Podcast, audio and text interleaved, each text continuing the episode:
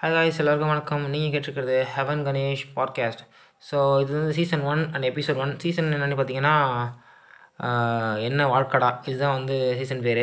And episode one என்ன பார்த்தீங்கன்னா டைமில் எங்கே இருக்கோம் அப்படிங்கிறது தான் வந்து இன்றைக்கி கான்செப்ட்டு ஸோ டைமில் எங்கே இருக்கோம் அப்படின்னு பார்த்தீங்கன்னா ரெண்டாயிரத்தி இருபதில் இருக்கும். அதாவது நவீன காலம் அப்படின்னு சொல்கிறோம் கிட்டத்தட்ட இந்த மனித வாழ்க்கை பார்த்திங்கன்னா பல காலம் கடந்துருச்சு. அதாவது இரும்பு காலம் கற்காலம் பொற்காலம் நாணய காலம் மற்றும் ஆங்கிலேயரின் அடிமை காலம் அது இந்தியாவுக்கு.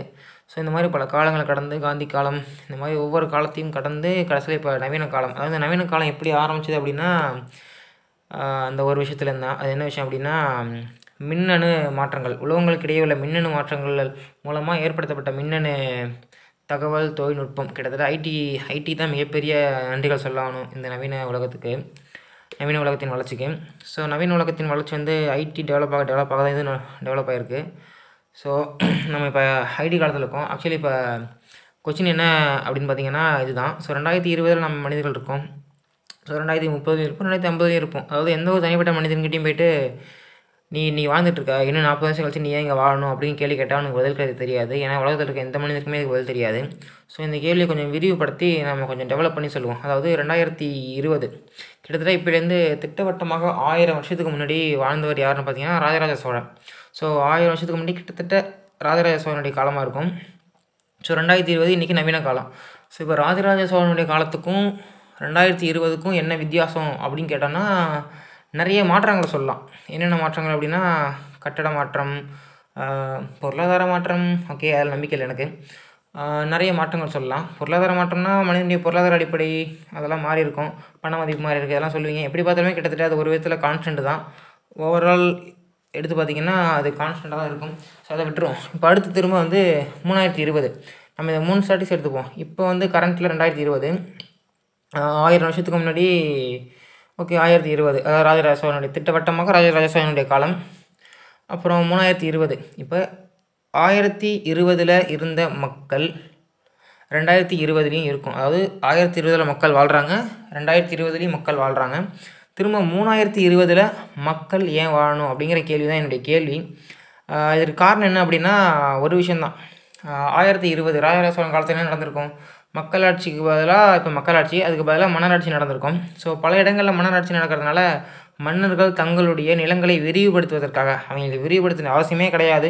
ஏன் அப்படின்னா அவ்வளவு மக்கள் தொகை ஒன்றும் நாட்டில் இருந்திருக்காது.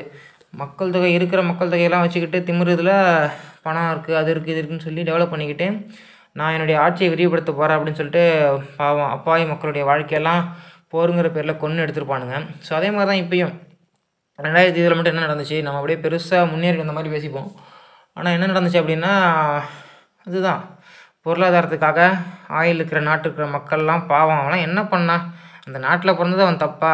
அவனை குண்டு போட்டு கொள்வது அங்கே போட்டு கொள்வது இங்கே போட்டு கொள்வதுன்னு இந்த பணம் இருக்கிற நாடுகள் அல்லது அதி ஆதிக்க அதிகார வர்க்கத்தில் இருக்கணும் அப்படின்னு நினைக்கிற அந்த நாடுகள் மறைமுகமாக பல ஆயுதங்களை சப்ளை பண்ணி தீவிரவாத கும்பலை உள்ளே இறக்கி மக்களை வந்து தேச துரோக குற்றவாளிகளாக மாற்றி அவங்கள கொள்கிறாங்க ஸோ சேம் ரெண்டு விதத்துலையுமே ஒன்று தான் எவனோ ஒருவன் ஓகே அதிகாரத்தில் இருக்கிறவங்க எவனோ ஒருவன் சொல்லிக்கிட்டு அதிகாரத்தில் ஆட்சியில் இருக்கிறவர்கள் அது மட்டும் இல்லாமல் அனைத்து வித கண்டுபிடிப்புகளையும் பயன்படுத்த முற்படுகின்றவர்கள். அதாவது ப- இதுதான் முக்கியமான விஷயம். என்ன தான் வந்து Albert Einstein E equal MC ஸ்கொயர்னு சொல்லி அணு ஆயுத கொண்ட கண்டுபிடிச்சாலும் ஐ மீன் அவர் தான் முத காரணம். மீன் அந்த அணு ஆயுத சோதனையுடைய அந்த யுரேனியம் குண்டு அந்த ஆற்றலுடைய அந்த ஃபார்முலா கண்டுபிடிச்சி அந்த மாதிரி ஒரு இதுக்கு முதல் வித்துட்டு அவர் தான் அதுக்காக நிறைய வாழ்க்கையில் வருத்தப்பட்டார் அவர். அதை அத்தியாவசியம் பார்ப்போம்.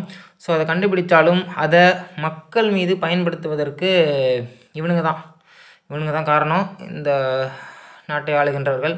ஸோ கொண்டாங்க அதுவும் மாதிரி தான் இப்போயும் நடந்துகிட்ருக்கு ஸோ திரும்ப இப்போ என்னுடைய கேள்வி என்ன அப்படின்னா இதுதான். இப்போ ரெண்டாயிரத்தி இருபதில் நாம் இருக்கோம். ஆயிரத்தி இருபதில் ராஜராஜ சோழன் காலம் தான் அப்போ இருக்கிறதுக்கும் இப்போ இருக்கிறதுக்கும் கிட்டத்தட்ட எந்த ஒரு பெரிய வித்தியாசம் அப்படின்னு சொல்ல முடியாது. எது ரீதியாக அப்படி பார்த்தீங்கன்னா சமூக ரீதியாக ஸோ மூணாயிரத்தி இருபதுலேயும் திரும்ப இதுதான் நடக்கும் அப்படிங்கிறது தான் தத்துவ ரீதியான கோட்பாட்டு கருத்து. ஸோ மூணாயிரத்தி இருபதில் இது மாறும் அப்படின்னு நினைக்கிறீங்களா?